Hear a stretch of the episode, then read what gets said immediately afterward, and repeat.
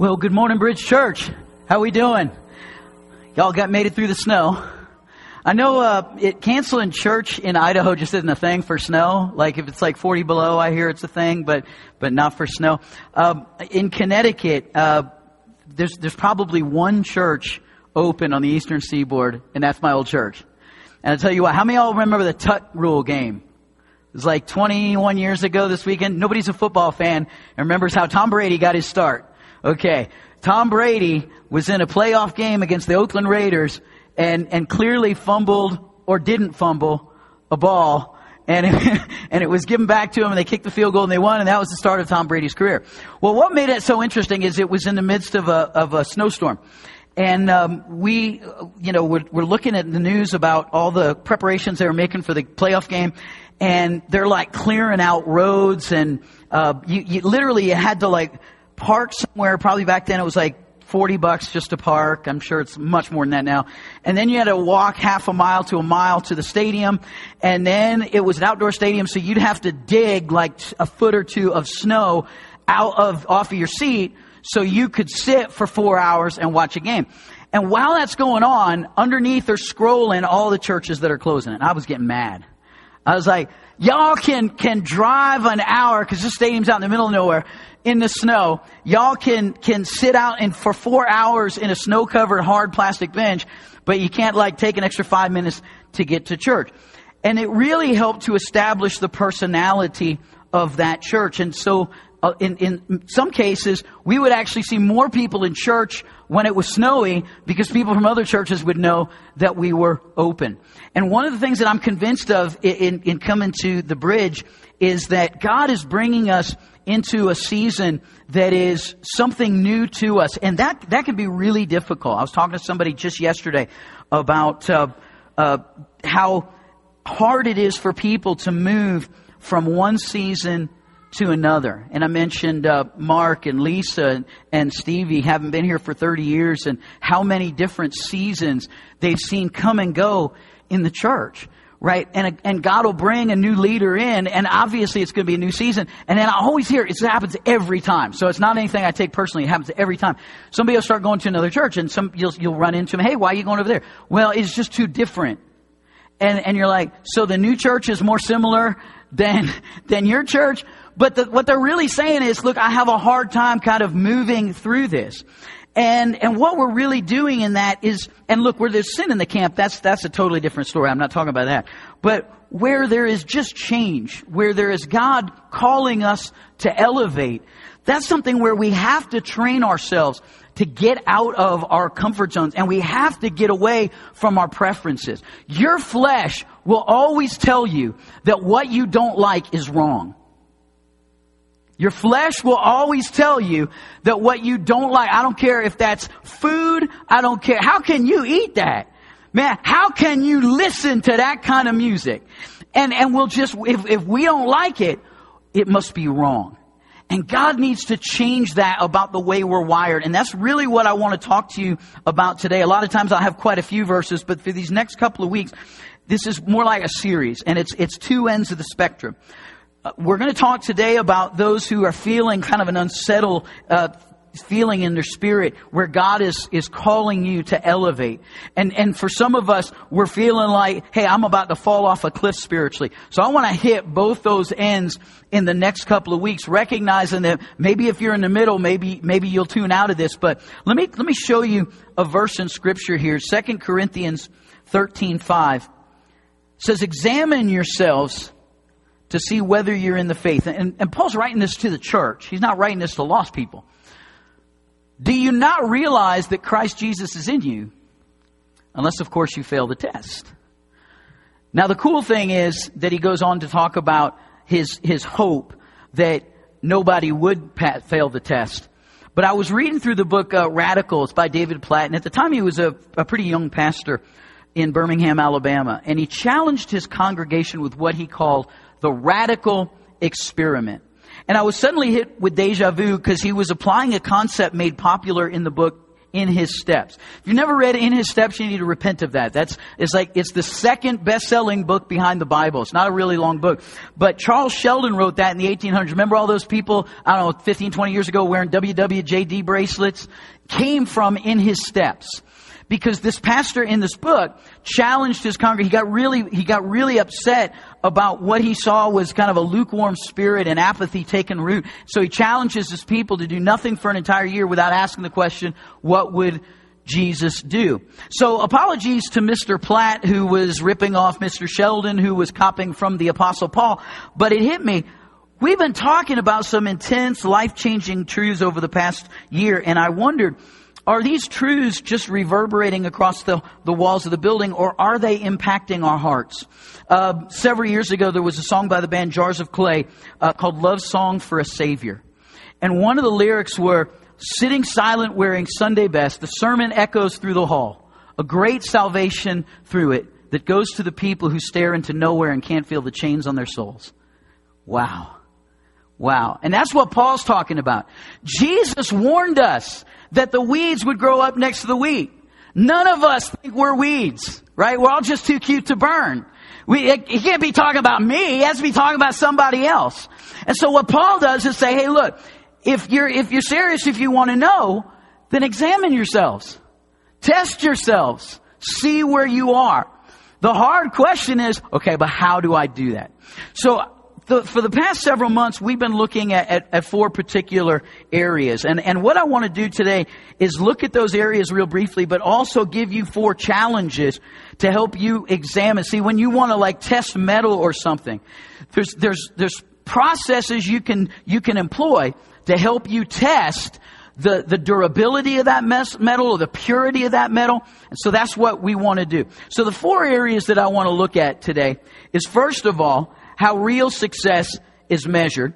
And that is obviously by what we give up for Christ, uh, not what we accumulate in the world. If, if accumulation, if having the hottest spouse and the biggest house, the biggest bank account, the coolest car, if that made you, made you happy, then rich people would be the happiest people on the planet. We know that's not the case. Celebrities would have the most contented marriages of everybody. We know that's not the case. Real success, scripture teaches us, is what we give up for Jesus, not what we accumulate in the world. Now we've been talking about how God calls us to turn away from us and, and self-centeredness and open our eyes to the needs around us in our community and globally in order to walk as an authentic New Testament church. Jesus talked about this because, hey, eh, you know, I, I, several weeks ago I used the term entropy. It's the defining characteristic of, of this world, of this universe. Everything is decaying. Everything is fading out. Our systems are even, are wearing down. We talk about late stage capitalism and we talk about our, our political processes. We talk about the, the, you know, the clothes on our back and, and, and all the things we have. Everything is decaying. And Jesus said, look, so don't lay up for yourselves treasure in this world. Because you know moth is, is going to eat it up. Rust is going to take it away. Thieves are going to break in and steal. Lay up for yourselves what? Treasure in heaven. And then you will have wealth. He's, he tells us that our great, greatest satisfaction is not found in pursuing our own agendas, but in submitting to God's. That's really where it, where it matters about getting rid of that idea that what I like is right and, and beginning to immerse ourselves in the mind of God. And, and Lord, I just want, like Jesus taught us, not my will, but yours be done. The word teaches us that our greatest joy is experienced when we make much of God and little of ourselves. How many times, I bet you can't even count, is the scripture, He must increase, I must decrease, been spoken in this church over the last year a lot. And also that significance is found in the accomplishments of community not in personal achievement. We need to bind ourselves together so tightly that we're as united with each other as Jesus is with the Father. That sounds crazy. Like, how's that even possible? But Jesus prayed that prayer in John 17 that they may be one, even as we are one. And the Bible teaches us that the, the fervent prayer of the righteous man avails much. Nobody is more righteous than Jesus. So if Jesus prayed that prayer, it means that it is possible. So we've been talking about these things for some time, but have we actually ever tested them in our lives?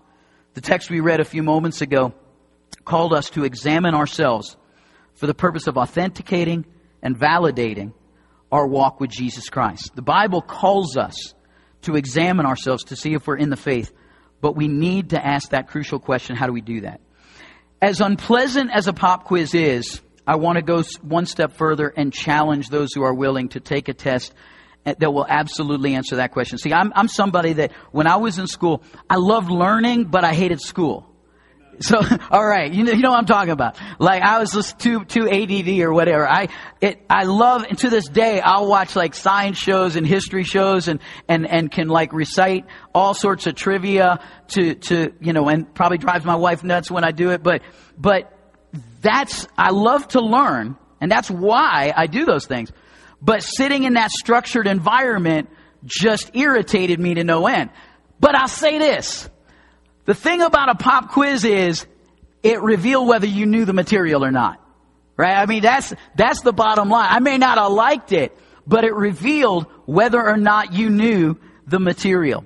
And so this kind of challenge, this kind of examination, it isn't going to occur in, in 40 minutes on a Sunday.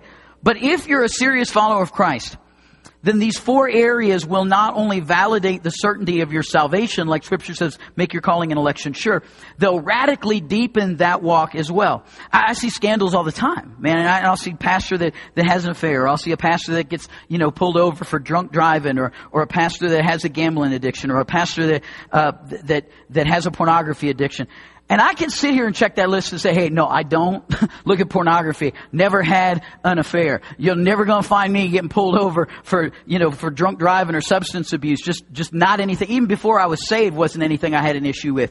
But that's not what makes me righteous.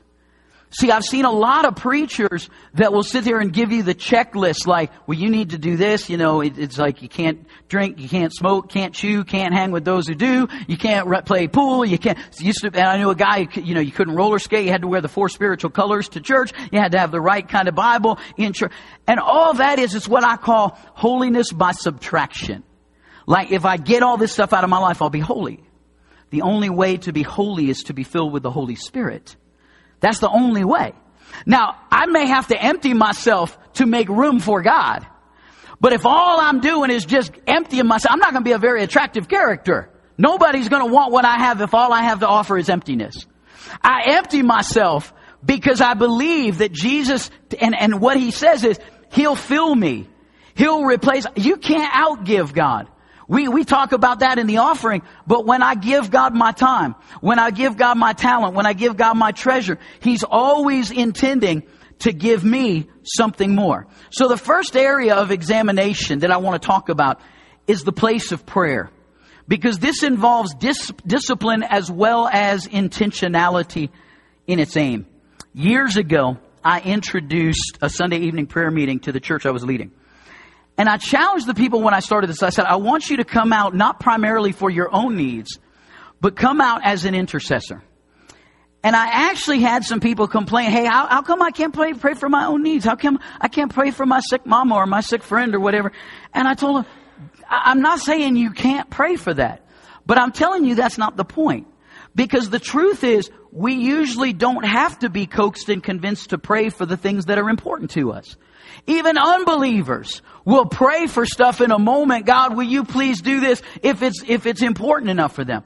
What we need to do through prayer is train ourselves to be vessels of ministry to that which is important to the Lord. That's why Jesus said to his disciples, look out on the fields. They're ripe unto harvest. He wanted them to turn their attention from themselves and turn it elsewhere. And so I wanted to focus for that hour of prayer to be for lost and hurting people. But not as a one and done. The purpose is not so we can go home and say, I, I, I, I checked that box off, and then that's done for the week. It's to train us for who we're created to be. 1 Peter 2 9 says, You are a chosen generation, a royal priesthood, a holy nation, a people belonging to God that you may declare the praises of Him who called you out of darkness and into His wonderful light. See, in the Old Testament, the role of the priest was to serve as an intercessor for the people. Now, the Bible says that Jesus is the only mediator, but there's a difference between a mediator and an intercessor. A mediator stands between two opposing parties to bring them together. Right? So if you have a divorce or a business disagreement, you have two parties that are, they're opposed to each other and they have different agendas. The mediator gets in the middle to bring them together. An intercessor, on the other hand, advocates for a particular group with one whom he has. Or, see, if you went into a, a situation where the mediator had a special relationship with one of the parties, that's a problem. That's a problem, right? So you're going in there hoping for fairness and you walk in the door and they're hanging out laughing, they got their arm around each other and they're like, yeah, we're best buds. That's problem. But an intercessor is expected to have that close relationship with the party because even Paul was like, you know, I, I, I, would even be accursed for the sake of my brethren, the Jews. And, and even though the Jews wanted to kill him, even though he was persona non grata to them, even though he was an outcast, he was interceding for them. And that's the role of the priest. And that's our role and our responsibility. When I go to prayer, there's two things I always pray for. I always pray for these two things. Number one is the mission field that we're in. Always pray for this mission field. God, send your spirit. Draw souls to yourself. And I also pray for this body. God, cover us. Cancel the plans of the enemy. Bind him. Restrict him from moving against what you want to do. Empower us, God. And so the first challenge uh, of this examination is to pray at least a half an hour a day and spend the majority of that time either listening to the Lord for His instruction or serving as a priestly intercessor for others and for the needs of others that God places before you. All right, how may I lose so far? I feel like Gideon. He's got to start with 32,000. He's whittled it down to 300. I, I must say this from the get-go, that it's not like a, a buffet where you pick one. This is either if God is calling you to elevate, look, maybe you're here and you're just investigating the claims of Christ. Appreciate you being here. We're so happy you're here, but this probably isn't for you. And for a lot of people, they're just, you know what, that's just, I'm just not going to do it. So, okay, that's fine. But for those of you, God is calling you to elevate.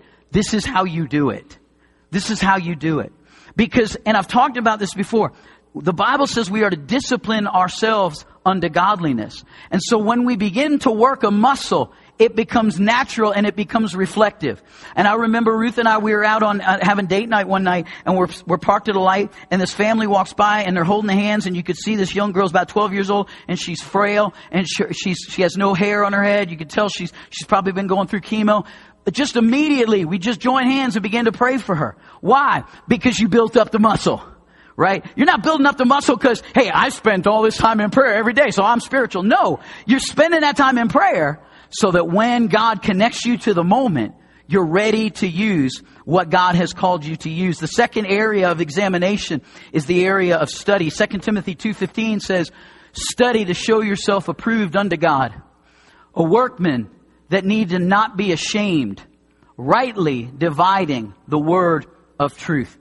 The NIV, which I know a lot of you think is the uh, nearly inspired or the nearly infallible version, some thinks it's not inspired version, um, it translates that word as do your best. The NASB translates study as be diligent. And what it means is that it is speaking of our understanding of God's Word. The Greek word there is spoudazo, and it goes beyond simple study, right? Because you can join a, a, Bible study and it maybe meets once a week, and half the time it goes into a rabbit hole anyway, and you walk away going, oh, that was nice. I mean, it's cool, but, but I really, this is speaking of depth. Study to show yourself approved, a workman that need not be ashamed, rightly dividing the word of truth. The text is speaking of knowledge of the word. We have so much inconsequential stuff. I saw a post where this young woman had spent like six hours in line for a red cup. Y'all know what's going on with a red is like uh, it probably hadn't gotten to Idaho yet. I mean, it's probably going to come across the country or something like that. And, and it said it was by Stanley. So when I saw Stanley Cup, I thought hockey, right? So, what is a young woman doing? You know, eh, all these young women go, it, it's some, apparently some red cup and it's sold at Target and like everybody's going to bust out of here and go down and see what it is. We have so much inconsequential stuff, song lyrics in our heads, right? We have movie quotes in our heads. But then if somebody says, hey, you know, name me five scripture verses. Right? We're supposed to be the ones that people can turn to who know what the Word of God says. I don't know how many conversations I've had with people. Yeah, Pastor, but I don't, you know, you said this, but I don't agree with that. Okay. Why don't you agree with it? I don't think God's like that. Based on what? Based on what He has revealed Himself in His Word or based on what you want? What you think? Because that's called idolatry. I hate to burst your bubble, but that's what, that's how idols are created.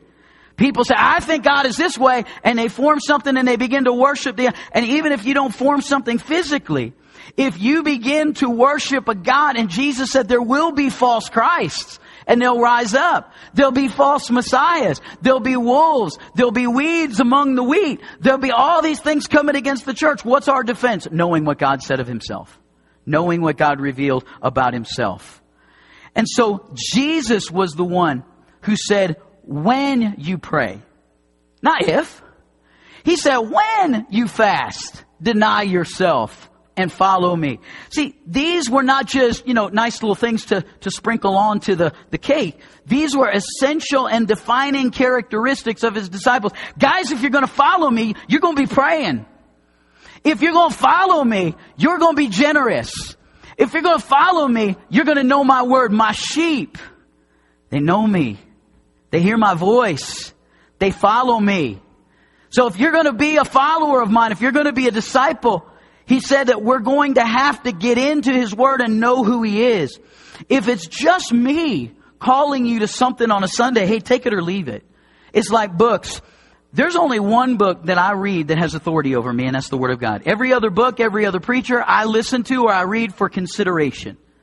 If they line up, then I'm going to say, okay, maybe God sent that person to speak into my life so that I can, can see a truth from a different perspective. But if I don't know the word, how do I know how to line anything up with? How do I know how to align anything with? Commit yourself to diligent study of the word in obedience to the word. Go through the Bible in 2024 because there should be no such thing as a biblically illiterate Christian who has walked with Jesus any length of time. Should not exist whatsoever.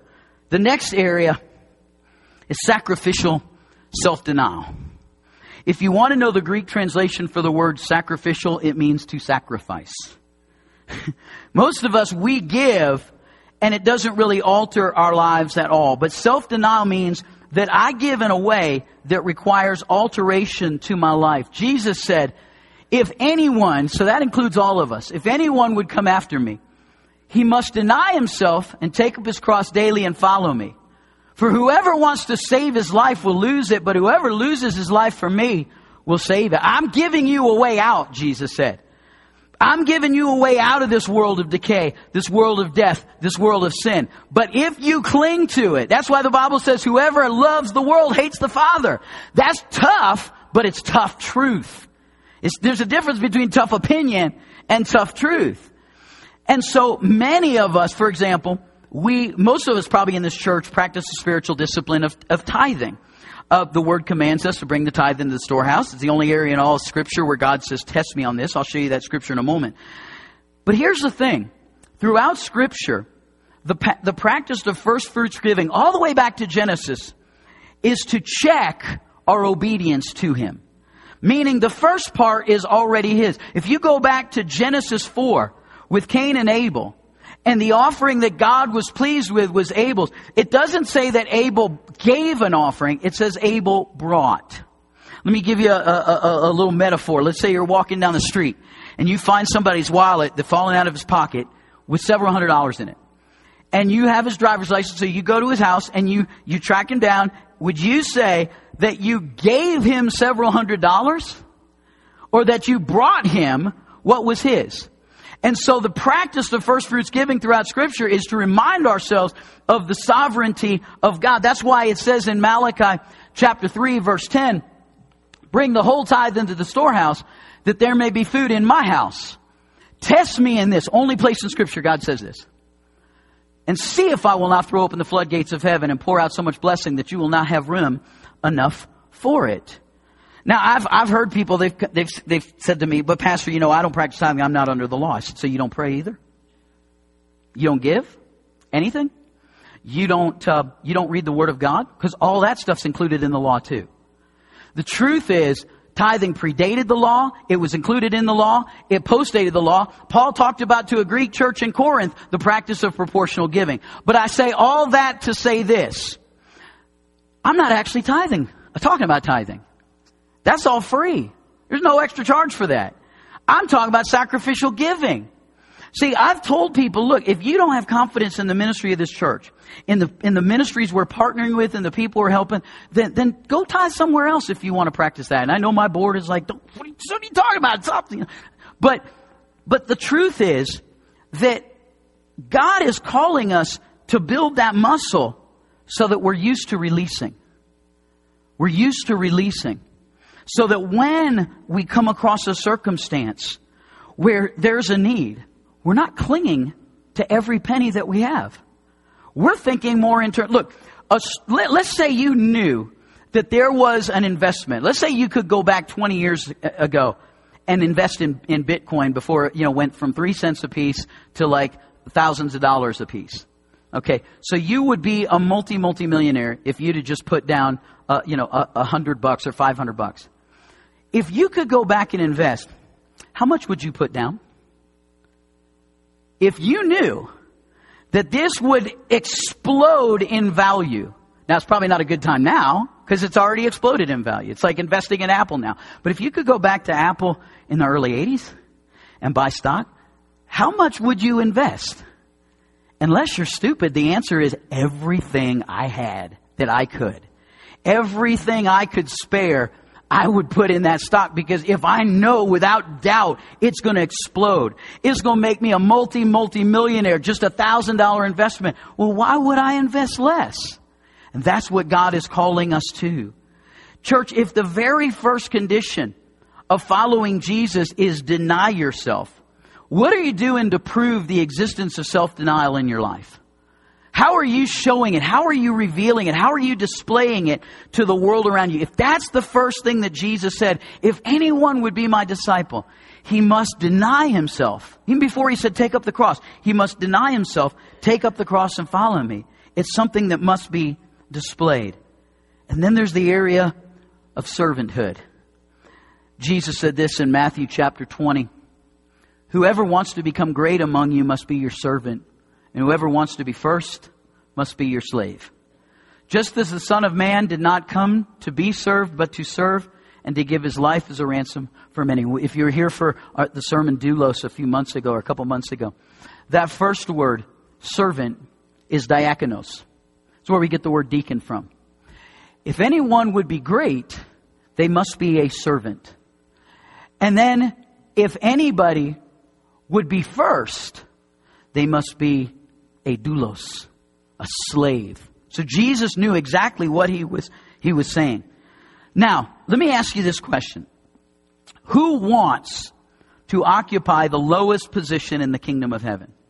Now be careful. I didn't say who's willing. I'd be, I'd be content as if I just made it in. And that's what the Bible says, you know, better to be a doorkeeper in the house of the Lord. Doorkeeper was the one at the very back of the room, but they were still on the right side of the door. Jesus talked about those, the door is closed, and they're pounding on and saying, sir, open up for us. Well, that's, that's the wrong side of the door. The doorkeeper was in the back, but they were on the right side of the door. So as long as I'm on the right side of the door, I'm, I'm, I'll be okay. But that's not what I'm shooting for. I'm not shooting to just barely make it in. I, knew this guy and he was a well-known, he was a well-known evangelist. And somebody else was talking about him who knew him well. And, and they asked him because he had said something crazy or done something crazy. And they said, is this guy even saved? And the guy responded, I think so. I think so. How'd you like that to be your epitaph at your funeral? I, I think she probably made it in. Right? I mean, if the preacher's up there going, well, I'm to go out on a limb and say he probably was saved. Right? That, that's, that's not what you, would see, I've told, I remember somebody calling me up saying, hey, will you do a funeral for this person because they were a family member, they didn't attend a church. And I, and I said, I'm probably not the guy that you want to do this funeral. Well, and they were going, oh, you know, we've seen you preach and we, I said, yeah, but I'm not going to lie. so, so I talked with them at the end of it. They got mad and they said, you know what? you're not the person I want preaching this. Funeral. I said, that's what I told you when you called me. And I wasn't a guy, the guy, because they wanted me to lie. They wanted me to get up there and say, you know, this person just loved the Lord and they were, you know, they're in heaven and there's no doubt they're, they're walking the streets of gold. And I'm like, yeah, I got a lot of doubt, man. but the Bible tells us, run the race to win it. Don't, don't run just to finish. You know, every now and then you see these inspirational stories about somebody, maybe they've got a disability and they run a, a race and they finish it and everybody's excited. Okay. And, and that's cool. But man, I, I, I've known people that would run the Boston Marathon and if you are a real prime runner, if you are a top athlete, you don't just show up to those things to say, I finished them, cause you can do that anytime. Right? You can go run, if you are somebody who can run a marathon, and, and more, you can run that race anytime you want just to say you did it. But you get in the race to win it, not just finish. And Jesus doesn't, it wasn't saying that wanting to be great is a bad thing. I think of the, the prayer of Jabez and that whole trend that went through the church, uh, you know, 15, 20 years ago, whenever that was. And, and here's a guy that his name meant pain, right? I mean, how'd you like have that be your name? And so he prays basically, Lord, don't let me live up to my name. Don't let me fulfill this. Don't let this be my destiny. And God honored his prayer because the Bible said he was more honorable. He was more honorable than his brothers. See, the problem isn't wanting to be great. The problem is wanting greatness without actually being great. See, there's some folks counting on Jesus to lie on them on the day of judgment.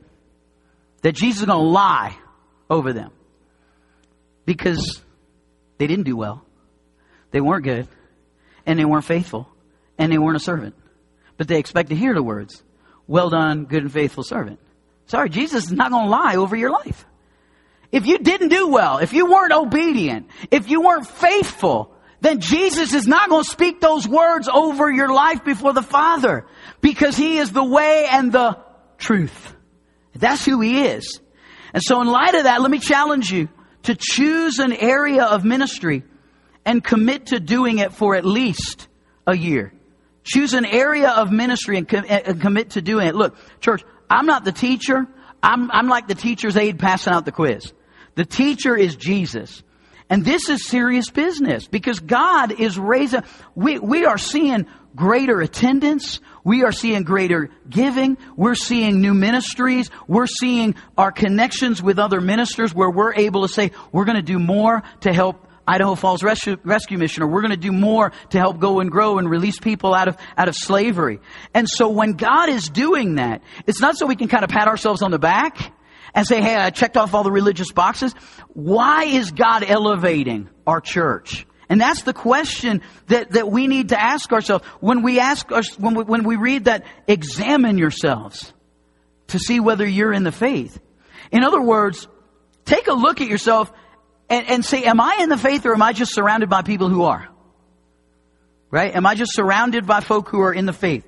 The upside is that as you take that test, it authenticates the reality of Christ in your life. I don't know how many times, because man, we've all been there, and if you, if you say you haven't, you're lying. We've all been there where, man, we think we left something in the past and we left it in the dust, and all of a sudden, man, that anger, that bitterness, that unforgiveness, that bondage, whatever it is, it comes back up and jumps us and we're like, how? We're just so frustrated. And you go to the Lord and you're like, man, am I even a follower of Jesus? I can't even believe that I messed up again. I can't believe that this is back in my life again. And you know what God has almost always done? He's reminded me, remember, remember when you were preaching last week and that word came to you? And you didn't even have it in your notes? Where do you think that came from?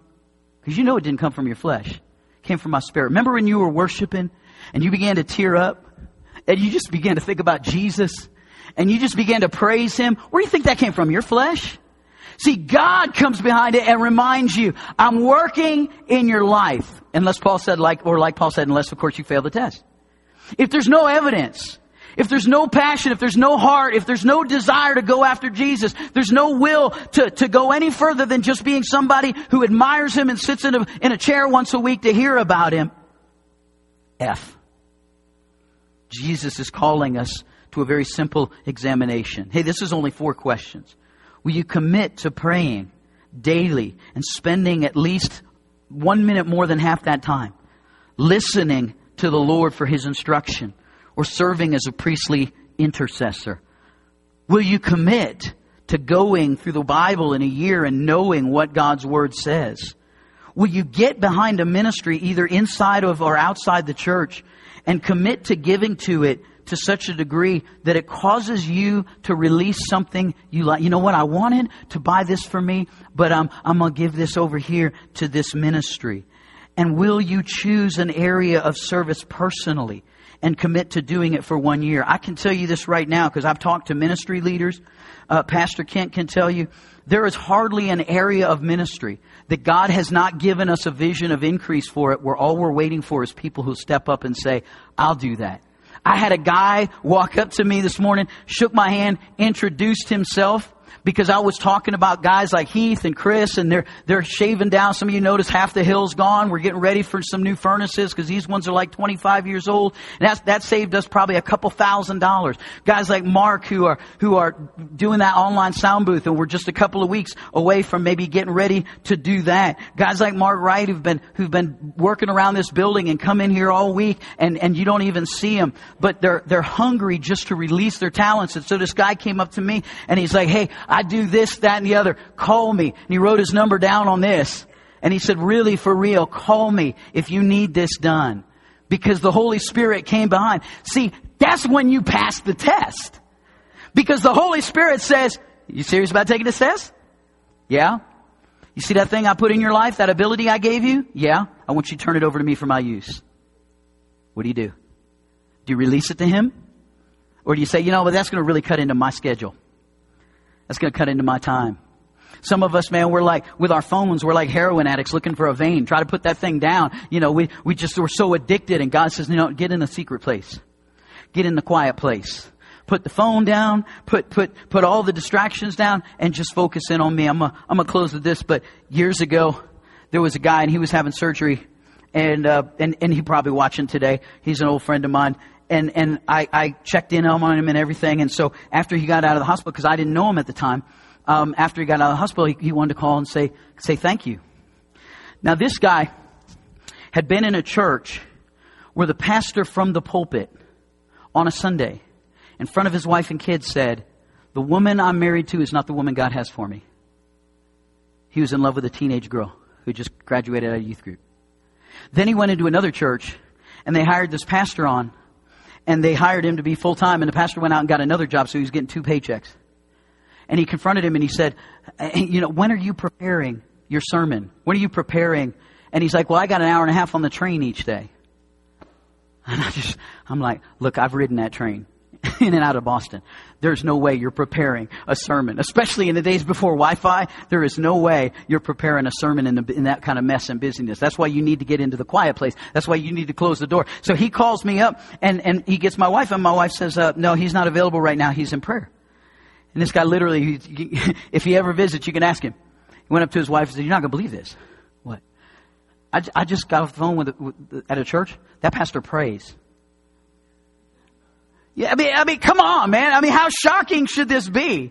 But I'm sorry, I can't because unless you're bleeding from the eyes, I am in that secret place to cover this place in prayer. I am in that secret place to listen to what God wants me to say to the congregation. I am in this place to try to bind the enemy from coming against the plans of God. I am in this place to intercede for the people that God is drawing unto himself.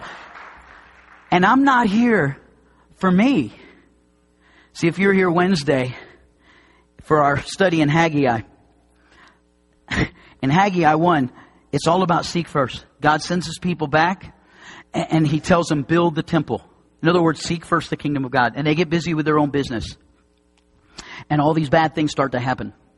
Babies aren't being birthed and the crops aren't coming in and they're not seeing the, the results and they go to God and ask why. And God says, because you've left my house a ruin and you focused on your own house. But here's the cool thing in verse 14. Even in spite of all that, the people go to the, the messenger. And by the way, the high priest was named Yeshua, Jesus. That's where we get the word Jesus. And it said, the Lord stirred up the spirit of Zerubbabel, son of Shealtiel, governor of Judah, and the spirit of Yeshua, Joshua, son of Jozadak, the high priest, and the spirit of the whole remnant of the people. Let me tell you something, and I've been feeling, I'm feeling it right now. God has been stirring up in my spirit, just that He is, He is moving and that he is on the move in this area. And it's and it excites me. And i am praying god stir up the spirit of the people of the bridge church so that we do more than just get excited about what you're doing. We get involved in what you're doing